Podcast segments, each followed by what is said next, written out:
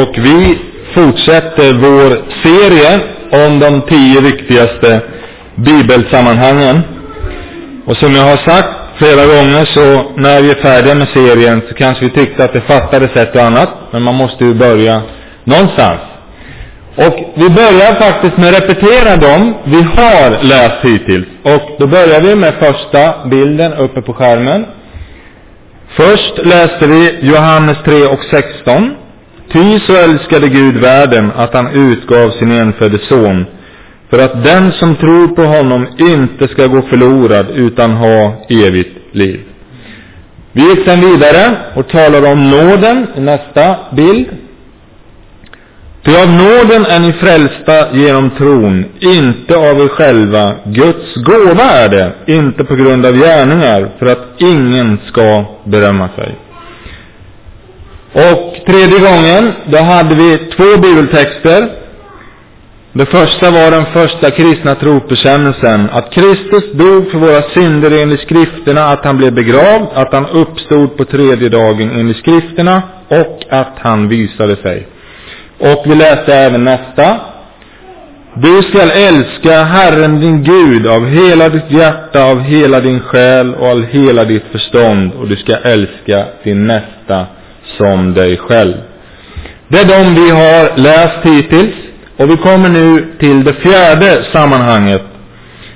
Eh, vi hade några vänner på besök för snart två veckor sedan och då läste vi det här och det grep tag i mig och jag förstod att det var det här som vi skulle tala över idag. Och då går vi till Johannes evangeliet kapitel 7. Johannes evangelium kapitel 7, vers 37 till 39.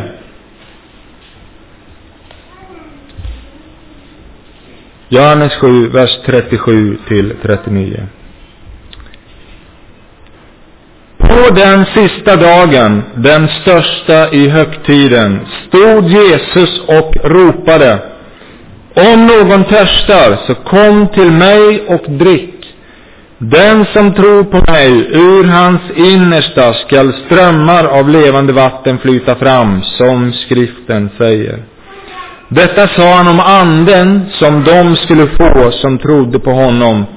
Ty anden hade ännu inte blivit utgjuten eftersom Jesus ännu inte hade blivit förhärligad. Om någon törstar, kom till mig och drick.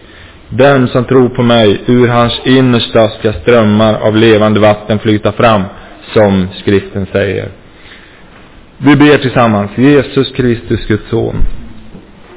Ditt ord är levande verksamt. Tack Herre för vad vi har fått denna gudstjänst fram till den här stunden. Nu ber vi dig att du gör ordet levande, talar till oss.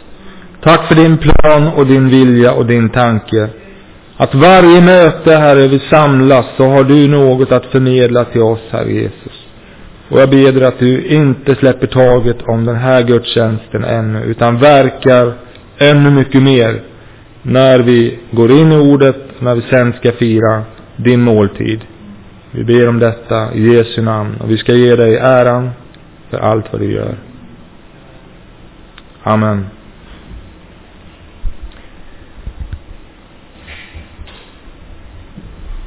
Ibland har man lite hjälp av de noter som finns i våra biblar, där det finns beskrivningar. Och vi hoppar ju mitt in i ett sammanhang, sammanhang här, för helt plötsligt står det då på den sista dagen och så talas det om vad som hände. Ehm, den här texten utspelas när judarna firar en speciell högtid som heter lövhyddohögtiden. Den var i en vecka, sju dagar. Och då står det i noten i min bibel så här. Denna fest firade judarna dels till minne av de välgärningar som Gud bevisade dem under den 40-åriga ökenvandringen. Och dels som tacksägelsehögtid i samband med den inbärgade fruktskörden. Lövhyddehögtiden var en glädjens högtid där man bodde i lövhyddor. Föreskriften om den fanns och så får en uppräkning. Andra Mosebok, tredje Mosebok, fjärde och även femte. Det var en viktig högtid för judarna detta som varade i en vecka. Och när det står då att Jesus på den sista dagen, då var det alltså sjunde dagen som det hände något speciellt. Men på grund av den här högtiden var Jesus och förmodligen lärjungarna i Jerusalem och i templet. Lärjungarna nämns inte här, men de fanns nog någonstans runt omkring.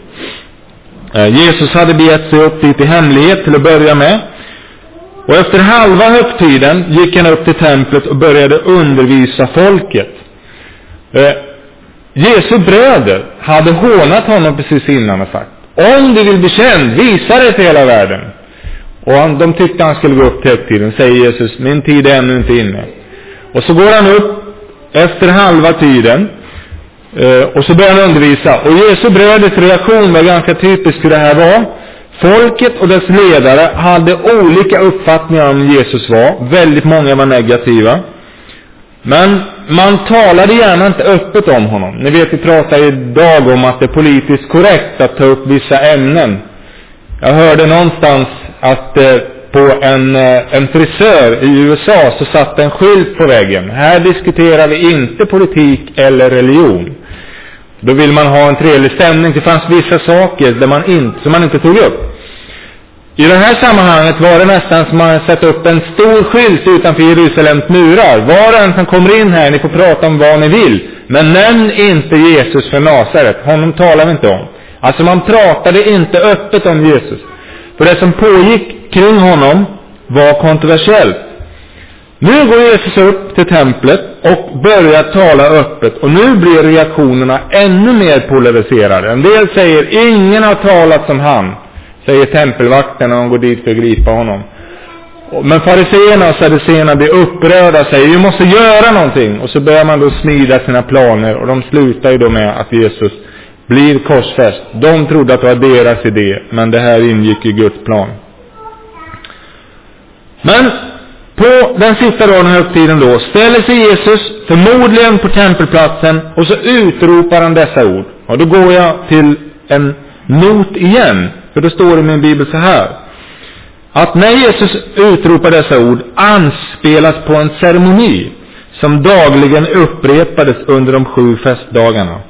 Vatten hämtades från Siloakällan vid Tempelberget och göts ut över altaret medan församlingen sjöng ni skall ösa vatten med fröjd ur frälsningens källor, Jesaja 12 och 3. Och efter de sju dagarna kom den avslutande dagen, den stora dagen. Och det var då Kristus talade om sig själv som den levande källan och manade alla törstande att komma till honom och dricka. Jesus anknyter alltså till någonting som var viktigt under lövhyddohögtiden. Man gick alltså och hämtade vatten ur en speciell källa och så hällde man över altaret och så sjöng man den här sången om att ösa med fröjd ur frälsningens källor då. Mitt i detta så ställer sig Jesus upp och säger det här då, som vi har läst.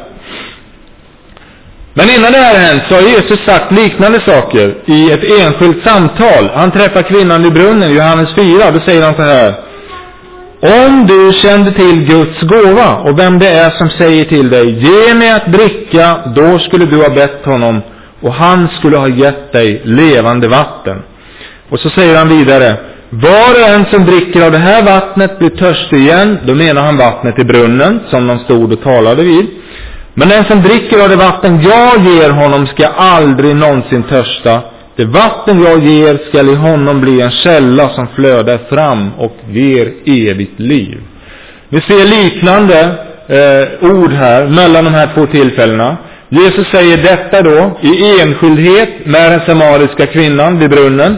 Och nu ställer han sig på tempelplatsen och basunerar ut det som han vill säga. Egentligen samma budskap men med andra ord. Nu finns det några saker kring hur Jesus gjorde det här som vi först ska se innan vi går in på och tittar vad det betyder. Det första är att vi ska förstå här att detta var en helig högtid för judarna. Att fira lövhyddehögtiden, det stod om det andra, tredje, fjärde och femte Mosebok. Här uppfyllde man Guds bud, kom ihåg vad Gud hade gjort, att Gud hade lett dem genom öknen, de hade fått vatten ur klippan, och så var man också glad över den välsignelse som hade kommit det senaste året över landet, för man skördade då, va. Det var en skördehögtid det här, ungefär som vi firar skördefest här i Sverige. Då mitt i detta ställer sig Jesus på tempelplatsen och säger Det är jag som är den levande källan som kan släcka all törst. Detta var väldigt, väldigt utmanande. Jag tror inte att de, alltså symboliken är väldigt stark här. Här gick de och hämtade vatten ur den här källan och hällde. Och det var en symbol för att Gud är källan till det eviga livet. Och så kommer Jesus ställer sig mitt på tempelplatsen och säger, det är jag som är den levande källan. Om ni tror på mig och kommer till mig och dricker, då ska ni aldrig någonsin törsta. Det var ganska kontroversiellt alltså. Och så väljer Jesus att göra detta i slutet av högtiden, på den största dagen. Han kunde ha valt att göra på den första dagen. Då hade folk flera dagar på sig att glömma det här innan man liksom fick grande finale den sista dagen. Men Jesus väljer att vänta då tills allting når sin höjdpunkt på något sätt. Då ställer han sig där och så säger han, det är jag som är den levande källan. Det ni gör här, det är bra, men det finns något ännu bättre. Kom till mig och dryck.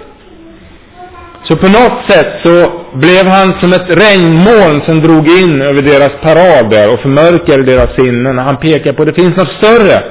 Det ni gör är rätt, men jag är den levande källan som ni kan komma till. Denna ceremoni är bra, men den är underlägsen allt vad jag kan erbjuda. Sen ser vi också, jämför samtalet vid Sykars brunn, ett lågmält samtal med en kvinna, mitt på dagen, det är inga andra folk där. Nu väljer Jesus att ställa sig mitt på tempelplatsen. Det är fullt med folk.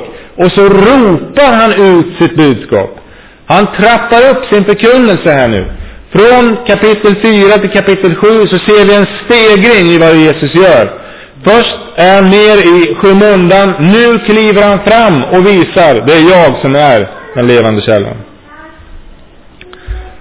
Hade Jesus nöjt sig med att viska till några få, så hade det kanske inte slutat som det gjorde. Men nu ställer han sig mitt på tempelplatsen och ropar ut. Och då kommer jag att tänka på de orden som författaren C.S. Lewis skrev när han började brottas med tanken på den kristna tron om sådana här saker som Jesus säger. Och då säger C.S. Lewis så här. Om detta, om att Jesus säger att han är vägen, sanningen och livet och så vidare. Då säger han. Antingen är den mannen fullständigt galen. Eller också är han en lögnare och en bedragare.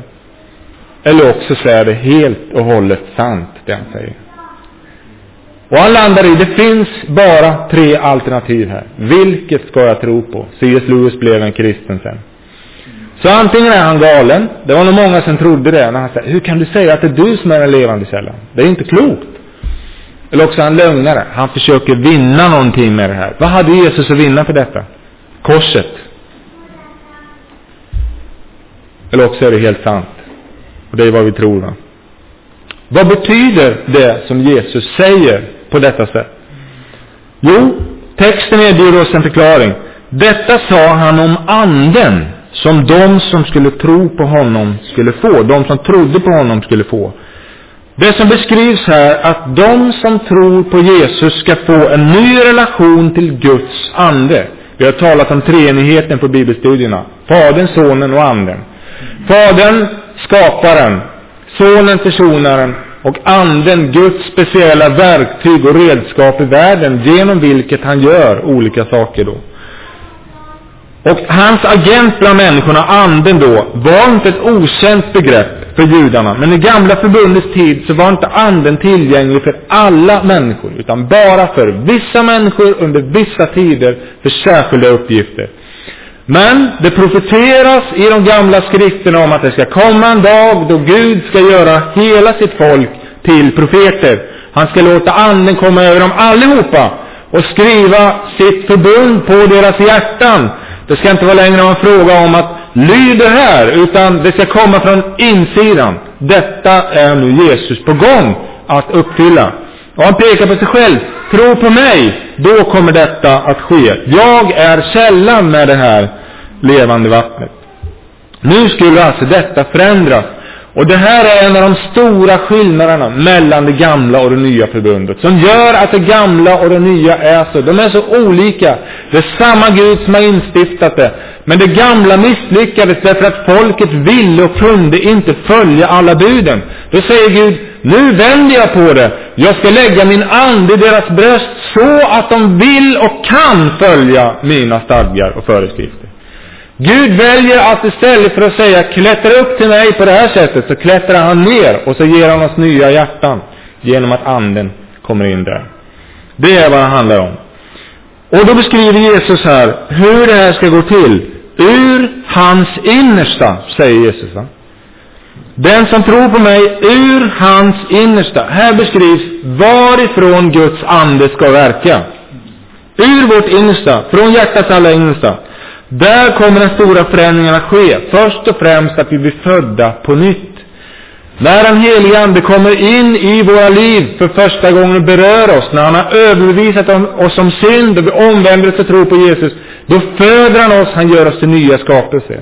Det är vad som avses här. Och det innebär inte att Gud uppväcker någonting som har funnits där hela tiden. Han ger dig någonting som alltid har saknats. Andens inneboende i ditt bröst. Och då planterar han en källa som för alltid förändrar oss, vårt liv, våra tankar, känslor, vår längtan och våra passioner. Om du ska förändra hur en människa lever, då måste du börja med att förändra människans vilja. Och vill människan inte förändras så går inte det. Men vill människan ta emot den förändringen, då är det anden som gör det. Då säger han då, ur hans innersta skall strömmar av levande vatten flyta fram. Lennart talar här om det eviga livet. Det eviga livet finns hos Guds son. Det handlar inte bara om att vi förändras till att följa det som Gud vill. Det handlar också om att detta ger oss evigt liv. Det var ju det Jesus sa i, i kapitel 4 när han talade med den samaritiska kvinnan. Han säger så här. Den som dricker av det här vattnet jag, eh, den som dricker av det vatten jag ger honom skall aldrig någonsin törsta.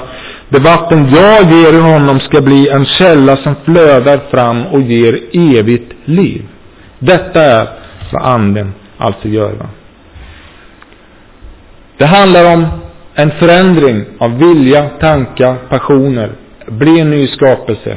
Det handlar om att få ett nytt liv. Ett liv som sträcker sig bortom den här världen. Det handlar också om en glädjeström. Jesus säger det här i ett sammanhang där det handlar om att de skulle ösa vatten med fröjd ur frälsningens källor, eller hur? Och i Mose lag så föreskrevs att lövhyddohögtiden, det skulle vara en glädjens högtid. Va? Och på samma sätt är det när anden kommer över en människa och den här källan planteras i oss, då uppfylls hon av glädje. Det är därför Apostlagärningarna 13 och 52 säger att lärjungarna uppfylldes av glädje och den heliga Ande. Här finns någonting som är väldigt, väldigt betydelsefullt. Frälsningen Pånyttfödelsen, dopet i anden och livet med Gud, det är ett liv uppfyllt av en översinnlig glädje, mina vänner. Glädjen är ofta det sätt som Gud använder för att göra sig känd hos en människa. Om du funderar på vad som är din uppgift och din, din vad ska vi säga, din, din gåva i Guds rike, så är det ofta så att Gud gör sig till känna hos dig. Han ger sig till känna hos dig genom att ge dig en glädje över någonting speciellt. Och när du ber över saker och ting, det är jobbigt och motigt, men helt plötsligt så fylls du av en glädje. Då är det alltså Gud som bekräftar att han hör och han gör någonting. Och väldigt ofta när du står inför vägval och du undrar, ska jag flytta dit? Eller ska jag ta det här jobbet? Eller ska jag göra si? Eller ska jag göra så? Om du då söker Gud så kommer han genom glädjen i ditt inre att visa dig vad som är rätt och fel. Ofta är det så när man står inför att välja någonting och känner ofrid och känner sig obekväm, då är det ofta det andens sätt att säga nej. Men om du står inför någonting och du funderar, kan detta vara Guds vilja? Så efter en tids bön så upplever du, jag känner frid över det här. Och det är en glädjeström som kommer ur mitt hjärta när jag tänker på att gå in i de här uppgifterna. Då kan ni tänka, det här är anden som säger ja till det. Och detta är väldigt, väldigt viktigt. Det kristna livet är ett liv i glädje. Det är ofta genom glädjen som Gud leder oss. Och det är det Jesus menar här. Strömmar av levande vatten. Där vi får ösa med fröjd ur frälsningens källor. Och så handlar det också om att Anden inte bara föder oss på nytt och ger oss glädje, utan fyller oss med kraft och beklär oss så vi skickliggörs för tjänst. Vi ska få en ny frimodighet, en ny vilja att tjäna Gud, en ny större iver, en ny helig optimism och andliga gåvor och så vidare och så vidare. Det är vad det här handlar om. Eh, Johannes vittnar om detta. Han säger så här i början av Johannes evangeliet. Jag såg anden komma ner som en duva från himlen och bli kvar över honom, Jesus. Jag kände honom inte, men han som sände mig att döpa i vatten sa till mig, den som du ser anden komma ner och bli kvar över, han är den som döper i den heliga ande. Och jag har sett det och vittnat om att han är Guds son. Pånyttfödelsen, det förändrade livet, glädjen och kraften till tjänsten. Detta är vad denna inre källa som Jesus vill plantera i våra hjärtan, vad det handlar om. Det var som någon frågade, vad är anden för någonting? Jo, det är ju han som sätter fart på det. Om ni förstår vad jag menar. Detta är den kraft som Gud ger in i våra liv så att det vi läser om här inte är döda teorier utan det är en verklighet. Jesus blir riktig för dig och mig.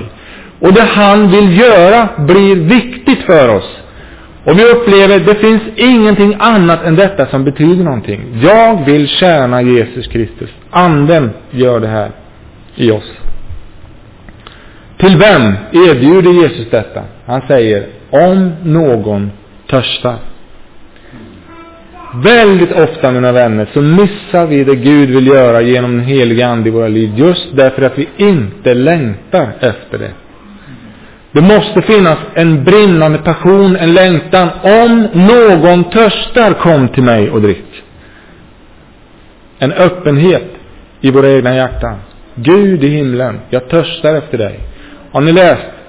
Som hjorten efter vatten, jag längtar efter dig. Med andens hela fullhet, o Gud välsigna mig. Det är en sång vi brukar sjunga. Gammal sång, gammaldags melodi, kanske inte så tilltalande, men texten. Som hjorten efter vatten, jag längtar efter dig. Och det var ett problem under Israels tid också, att folket längtade inte efter Gud. Och längtade de efter någonting så gick de till dåliga källor. Så här står det i Jeremia 2, vers 12-13. Häpna över detta, ni himlar, rus av stor förfäran, säger Herren. För mitt folk har begått en dubbel synd. De har övergivit mig, källan med det levande vattnet, och gjort sig usla brunnar som inte håller vatten. Här ser du också att Jesus är Gud, va? Herren säger, de har övergivit mig, källan med det levande vattnet. Och här står Jesus på tempelplatsen och kom till mig och drick. Jag är den levande källan, jag kan ge detta. Förstår ni varför de blev upprörda? Jesus ställer sig och säger, jag är Gud. Det är jag som kan ge det som Gamla Testamentet talar om. Anden in i era hjärtan. Inte undra på att en del tyckte korsfäst. Och andra sa, aldrig har någon talat som han. Tempelvakterna som de skickade ut för att gripa honom, de klarar inte ens av det. Ingen har talat som den mannen. Men det är till oss som törstar som Jesus erbjuder detta. Och i slutet av Bibeln säger Gud också, det har skett, jag är alfa och omega, begynnelsen och änden. Och den som törstar skall jag ge att dricka fritt och för intet ur källan med livets vatten. Uppenbarelseboken 21 och 6. Den här törsten, mina vänner, den är viktig. Vi behöver känna den för att vara öppna för vad Gud vill göra. Hur tar vi del av det här då? Om någon törstar, så kom till mig. Eller hur? Det är det Jesus säger. Kom till mig. Det kan inte finnas ett avstånd mellan dig och Jesus om han ska fylla dig med det levande vattnet. Han säger kom till mig. Ta ett steg närmare nu då. Sök mig! Kom till mig! Så ska jag ge dig det du längtar efter. Om du behöver vatten ur en brunn, inte stannar du hundra meter bort. Du ser till att du får tag i ett ämbar eller någonting och så går du dit och så ser du till att ösa upp vatten ur frälsningens källa. Jesus säger likadant, kom till mig. Jag kan göra det här. Stå inte på avstånd och betrakta alltihopa. Kom till mig. Och drick. Drick. Öppna ditt inre för dig. Jag vill avsluta med att säga det här. Jag kan inte komma ifrån att Jesus talar här om strömmar av levande vatten. Ser ni det? Ordet strömmar här används nästan uteslutande i Bibeln om större vattenflöden, som floder. Ibland när Gud talar i ditt inre, då är det som en liten, liten ström som kommer här inne. En liten glädje som bubblar upp, som bekräftar någonting som du har bett över eller så. Men när vi blir födda på nytt, uppfyllda av glädje och döpta i den helige Ande, detta är något omvälvande, något kraftfullt. Det är någonting revolutionerande som Jesus talar om här. Det är inte ett stilla dropp. Det är strömmar av levande vatten. Jesus vill alltså låta någonting flöda över dig. Det är därför han talar om att bli döpt i den helige Ande. Ordet döpt betyder att omslutas, att nedsänkas i det. Ordet används bland annat i ett antikt recept på gurka, inlagd gurka, där man doppade ner gurkorna i en saltlag, alltså som de omslöts och impregnerades helt i detta. Och det är det det handlar om. Strömmar av levande vatten.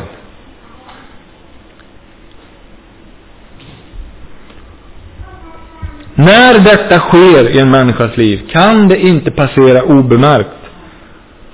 Det är strömmar av levande vatten. Jag vill berätta om vad jag själv fick vara med om när jag var 16 år. Och så vill jag sluta. Därför att jag vill att det ska vara en uppmuntran för dig att komma till Jesus och dricka. Du och jag kan inte styra över när Jesus ska göra detta i våra liv, men vi behöver denna erfarenhet av att strömmar som levande vatten kommer över oss, in i oss. När jag var 16 år, hade jag precis flyttat till Alingsås ifrån Nyköping, mina föräldrar och jag.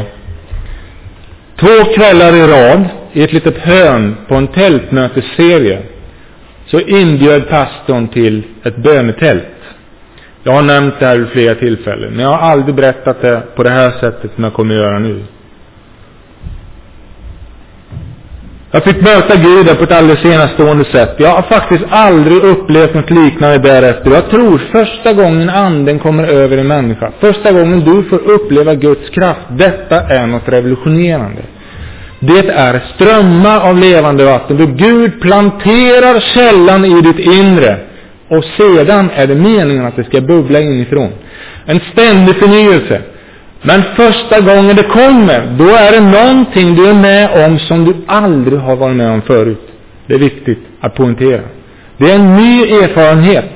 När apostlarna satt i övre salen och anden kom över dem, de visste inte vad det var de väntade på, men de bad om det och när det kom, då visste de om det. Nu har det kommit. På det här mötet, Alingsås, var inget speciellt möte. Det var den vanliga pastorn som var där. Några sångare stod på estraden. Jag minns faktiskt inte någonting om det. Jag minns inte någonting av förkunnelsen. Det var inte speciellt tystlåtet, som det kan vara en del möten. Det var inte särskilt upphåsat. Jag var varken påverkad på det ena eller andra sättet i någon speciell riktning. Men i slutet av mötet så bjöd man in, gå in i bönetältet här, ni som behöver söka Gud. Och två kvällar i rad så gick jag in där. Tre kvällar i rad faktiskt. Men det var en skillnad mellan de kvällarna. Jag kommer tillbaka till det. Jag satte mig där på bänken, förbönsrummet. Jag var inte ensam. Det fanns människor där. Men jag satt själv. För mig själv. Det var ingen som bad för mig. Ingen som försökte styra vad som skulle hända. Ingenting sånt. När jag satt där, Gud är mitt vittne, då var det som om himlen öppnade sig ovanför mig. Helt plötsligt. Och någonting kommer ner över mig, fyller mig från topp till tå.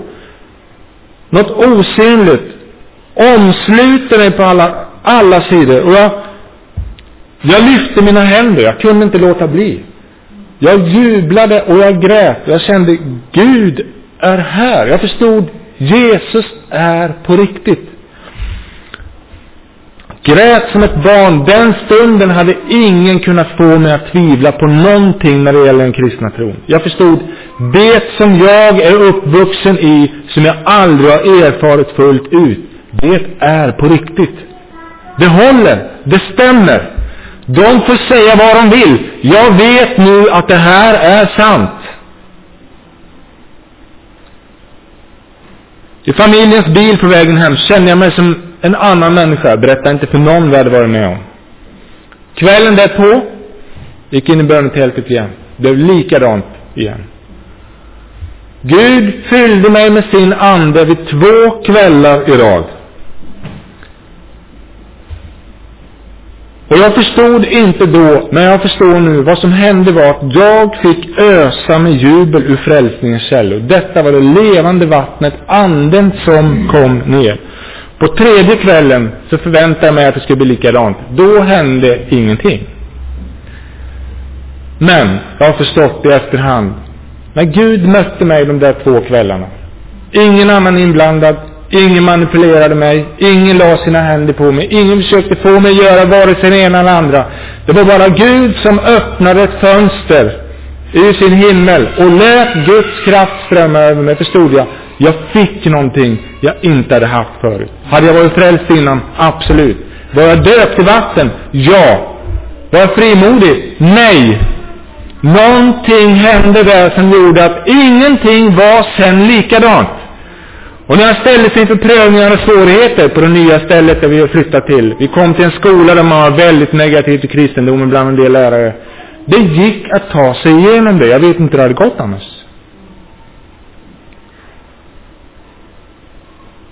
En milsten hade rest i mitt liv. Ett avgörande hade gjorts. Sen har jag mött Gud många gånger sedan dess, men aldrig på det sättet. Jag har förstått så här i efterhand. Vad var detta? Jo, det var strömmar av levande vatten. Och den helige Ande kom över mig för första gången i mitt liv. Det är min erfarenhet och det är mitt vittnesbörd. Det här är vad Gud vill göra med dig och mig. Oss allihopa. Han vill öppna ett hål i sin himmel. Och han vill låta dig göra erfarenheter av strömmar av levande vatten. Varför? För att du ska kunna tjäna honom. Och det kan hända att du får ta emot väldigt, väldigt mycket innan det är dags att gå och göra någonting. Men du behöver detta innan du kan gå. Det var därför Jesus sa, stanna nu i Jerusalem. Ge er inte av. Skynda inte. Vänta på vad Fadern har utlovat. Alltså, om någon törstar, kom till mig, säger Jesus och drick. Den som tror på mig, ur hans inre skall flyta strömmar av levande vatten. Som skriften säger. Amen. Vi stillar oss en stund innan vi firar Herrens måltid.